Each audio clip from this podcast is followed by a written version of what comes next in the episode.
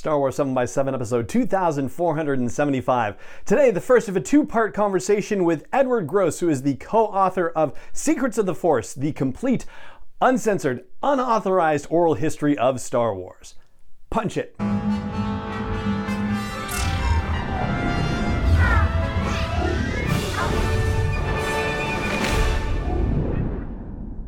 Hey, Rebel Rouser. I'm Allen Voivod, and this is Star Wars 7 by 7 your daily dose of Star Wars joy, and thank you so much for joining me for it. So, here's the deal with Edward Gross. He has an extensive history covering film and television as a member of the editorial staff at a variety of magazines, including Cinescape, Starlog, Cinefantastique, SFX, Movie Magic, Sci Fi Now, and Geek. He has written or co written over three dozen nonfiction books. And this Star Wars oral history book is the latest in a series of oral histories that he and his co writing partner Mark Altman have put together over the past few years.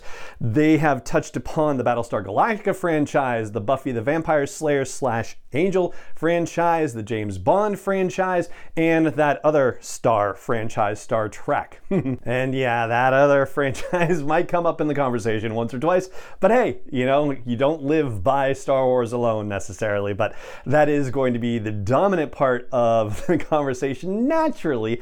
And so, without further ado, here is part one of my conversation with Ed Gross, co author of Secrets of the Force, the complete, uncensored, unauthorized oral history of Star Wars. Ed Gross, thank you so much for joining me on Star Wars 7 by 7 How are you today? I am great, you know, immersed in the world of Star Wars and hoping the word gets out there about Secrets of the Force. I'm very pleased to be talking to you about that today. Thank you very much for coming on the show. And oh my gosh, this immersion is crazy, but this is apparently kind of old hat to you because this is your fifth published franchise oral history and i gather you're working on a sixth which you know maybe i'll ask you about a little bit later but uh, i want to start out by asking you what it is about this format that you find to be particularly compelling and you know maybe you share a couple of your own personal favorite oral histories out there. Could be in the science fiction area could be entirely out of it whatever you like. Sure. Well first of all i just it's very funny when the 50th anniversary of Star Trek came around back in uh, 2016. Uh, prior to that, uh, Mark Altman and I, my co-author, uh, we were talking. I was trying to convince him to do a book for the 50th anniversary, and he just didn't have any interest because he produces TV shows and stuff, even though we'd written Star Trek books in the past together. And uh, then he said to me, "Hey, take a look at these oral histories," and he showed me two of them. One on uh, "I Want My MTV," and one on Live from New York. It's Saturday night, uh, mm. Night Live. I read them, blown away by the format. I really wasn't that familiar with the format, although I'm sure it's been out there for quite a while. Um, and I came back to him and I said, "Yes, let's let's do this as an oral history." And uh, we sold it. Uh, we went to our agent and sold it the next day. And it's just a fascinating format because it's like I'm a very disorganized person in a lot of ways. But I find like this is where I'm an idiot savant because it's like you give me an oral history and I'm able to take these disparate interviews from you know 100 different people and somehow weave them into a cohesive story, uh, putting it together. And I think that's what I like about it. It's sort of putting together a jigsaw puzzle of uh, you know you get the, the analogy we always use is you put 100 of your closest friends in a room and have a conversation about you know A, B, C, or D, and then it's just everybody's different views of that subject and you just tell a story through all their points of view. It's just so much more satisfying and an easier read in some ways you know it's it's breezier no matter how big the book is and you can pick it up almost anywhere and just start reading. So it's um it's a format i love and i hope to keep doing it. I mean yeah we've done six of them actually. Star trek we did two volumes. We've got one coming out next year and i just finished one on stargate. So uh uh yeah we keep cranking them out in a good way i hope yeah, so at seven, I guess then, if you're talking Stargate, I think that's the new one that we hadn't heard about yet, and you're working on yet another. Well, yeah, we Mark and I are doing one for next year, and then uh, I just finished one uh, on on Stargate SG One, uh, and we'll be doing a follow up book to that one. Um, so yes, that'll actually be eight uh, oral history books. My uh, goodness! so clearly a format you enjoy. Very much so, and hope to keep doing it. So yeah.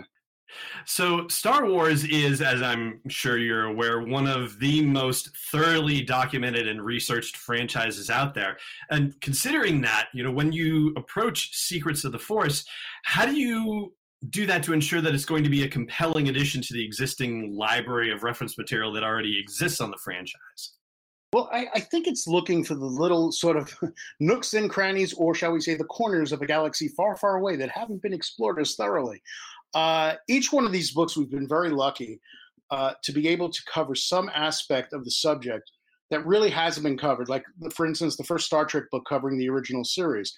We got stuff on the 70s, you know, the rebirth of Star Trek, basically. And we got people that we've never spoken, you know, have never been interviewed. And it's interesting telling the story that way and finding those things that haven't been exposed before in addition to of course the regular history but with everybody's different points of view it, it sort of cr- paints a whole new portrait no matter how much this material has been covered before. In star wars there were two things in secrets of the force. One was the star wars holiday special. We spoke to a whole bunch of people on that one and uh, it was just fascinating getting the different views of what went into that and how it imploded and that sort of thing. Uh, and then there was that period after Return of the Jedi, uh, where Star Wars kind of really was not quite in death throes, but it was really down there, pretty low. And Lucasfilm decided to start um, creating merchandise after a number of years where there was no merchandise at all. And I think the first things they came up with were these Bend-Em dolls, Luke Skywalker Bend-Em. You can pose them in any position you want, you know. Uh, and it that period though of how they reignited interest in Star Trek, uh, Star Wars rather, uh, is fascinating. You know, because really, I mean, Heir to the Empire is like the big turning point for everything. Know, Timothy Zahn's book. So uh, those are the two areas in this book that I find personally uh, were fascinating and different, and I don't think people have read much on. I agree. And um, the, the, holiday special, actually, Bruce Vilanch has been a guest on the show previously. It was wonderful to see him quoted in, in that section. And it is wonderful. And I highly recommend the read because, yeah, that is one of the most unique stories in all of Star Wars and the fact that it has been, you know, mostly disavowed by everyone. I know. And this is from a company that loves to merchandise stuff. mm-hmm. This one they've let slip by. They just don't want to acknowledge its existence. Yeah. Hopefully someday it will be welcomed back. if not, we'll get the Guardians of the Galaxy holiday season uh, special next year. So there you go. Oh yeah. I can't wait for it. I want to see what they're going to do with that. So you mentioned being disorganized and um, and how this actually appeals to your you know some you know your ability to create something like this. I think it's funny to hear you talk about being disorganized considering the nature of this book. I mean it's 550 pages long and aside from you know some connective tissue that you and mark provide you know to bridge from one story to another or do one set of interviews to another it's almost entirely interviews. So just you know top level how long does it take to put the book together? These books average about a year uh, to, to put together i'd say between saying okay we're doing this getting a deal sitting down doing the interviews you know, it, it, yeah, a year is probably a pretty good uh, estimate of it because then once you have the interviews, of course, then it's a question of laying out all those transcripts and mm-hmm. as I said earlier, piecing it together. And uh, but that yeah, so a year is a pretty safe uh, number to say. It's it's a crazy year. Don't get me wrong. Yeah, but you know it, that, that's about it. And roughly, how many interviewees would you say? I'm oh, not going to press you for the exact number, but I imagine it's over a hundred for sure there's a hundred voices in this book, definitely, at least mm-hmm. at, at, least a hundred voices, and we kind of usually fall in that level. I think Trek was actually more. I think Trek was like 200. Uh, Battlestar Galactica was pretty much everybody. We missed a couple of people, but basically, so yeah. So I'd, I'd say about 100 people. So, can you talk a little bit about the the logistics of this? I mean, this is just it's such an impressive undertaking to me to like pulling off so many interviews and also the sourcing of archival interview material for people who either wouldn't necessarily go on the record like Lucas himself or people who've since passed away, for example. Well, I mean, it's it's a question of. I mean, there's a couple of ways you go about this. You know, with somebody like George Lucas, uh, you know, uh, he did not, you know, want to be a part of it. Uh, what a shock! Uh, but uh, but you know, George has done enough convention appearances, live appearances, uh, to talk, talk about Star Wars, and some of it's like incredible. He'll spend like he, there have been times where he spent two, three hours uh, talking about different aspects of Star Wars, and it's like an astounding amount of time, seriously, uh, to do that. In certain cases, we have an archive of interviews that we ourselves have done. Uh, you know, Star Trek, for instance, you know, many people had passed away, but they were sitting in uh, what Mark calls my, my basement calls my basement the uh, the TARDIS. Uh, like every time we need something, I go down there and I'm able to retrieve it uh, at the very last minute on the first Star Trek, or the second Star Trek book. I'm sorry, and the uh, next gen and all the other spinoffs. I said to him at the very last minute, I said, you know, I interviewed Bert Armus, and I think I was one of the few people inter- in, interview that producer. I said, I think I know where it is. And basically, I remembered it was on a black micro cassette, unlabeled, uh-huh. in a box of about 150 micro cassettes. And somehow the second tape I picked up was Bert Armus. And it's like it's in the middle. I call him up. I go, I got Bert I got Bert so uh, it's just that's, but that's how a lot of this stuff comes together. You know, you get these interviews you're not expecting to get. You have things that you've done and forgotten after all these decades that you did. Um, and I probably have strayed totally from your question.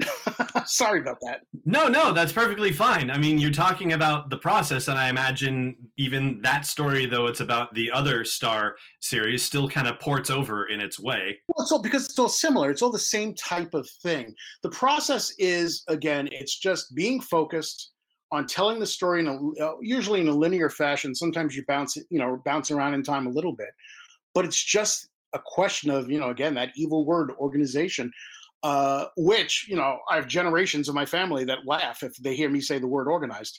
Um, uh, but it is that it is it is just really paying attention to what everybody is saying, and as you're speaking to somebody saying, "Oh, okay, I got this part," and then you write it down, you put it together, and you sit there and go, "I need somebody to fill this gap." You know what I mean? So it's not Mark and I talking; it's another voice. So usually, you know, I, I, happen to be pretty good at making contacts with people and able to go back to them. So it's like if I find I have gaps, I go back to somebody and I'll say, hey, listen, I need a gap filled in here with this. What do you have to say about this subject? And that's the way you can, again, you build on what you've already got. So that type of thing. Excellent. That's very cool. Thank you for sharing that. Oh, I love it. I, I love it. So much fun. So, in reading other reviews about the book, I'm under the impression that, as opposed to some of the oral histories that you've done, that Secrets of the Force gets more into the inner workings of the business of Lucasfilm than perhaps, say, the inner work other histories go into the business of, say, Star Trek or Battlestar Galactica, but that you're actually doing a little bit more with the company itself. I mean, would you say that that is necessarily the case? And can you talk about why the business of Lucasfilm is a particularly compelling part of the overall Star Wars story? Well, I mean, we do to some degree with Lucasfilm. I think it's more about Lucas. I think it's more about looking at his journey. Uh, from I mean, you know, you can't have one without the other. Yes, Gene Roddenberry is Star Trek, but Star Trek is owned by Paramount Pictures and all this stuff. Lucas is Lucas, and Lucasfilm is Lucas. And so, what we had to do with this one is, especially because we are covering the entire history, and you know, people I, have read some reviews where people have said, "Oh, they go back and they cover, you know, how it all started and that kind of thing." And it's like, well, yeah, uh, because you know, you can't tell the story without looking at how this guy started basically with nothing and turned it into Star Wars in the sense of watching. Here's the idea. Here's how he managed to somehow come up, you know, write it. Here's how he happened to sell it. And if not for Alan Ladd, he never would have sold it. Here's how he got the rights for the merchandise. Here's how he did the special effects, you know, had the uh, special effects and built it from the ground up to make the, the effects something different. You cannot look at the making of Star Wars without going into detail on how they pulled it off because before them, nobody had pulled it off in this way before. That's why I think it was necessary in this case to really focus a lot on the company and what went into the building of that company because that that equals the building of Star Wars. I would tend to agree with you on that point for sure. I mean, it's certainly more identified with him and the fact that he created a company around it as opposed to other franchises where there may have been some you know particular creator with whom the series is identified like gene roddenberry or ronald moore for battlestar galactica for example but it really is more of something that ultimately belongs to someone else entirely in a way and he is deeply identified with the star wars stories lucas is.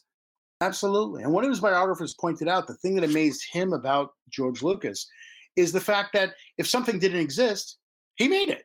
If the theaters if the theaters didn't have the sound system he wanted for let's say Return of the Jedi, he made them get the equipment in because I'm going to have this neat movie, Return of the Jedi. And then later on, it was the same thing with The Phantom Menace. You should have digital cameras. I'm going to have digital Star Wars movies.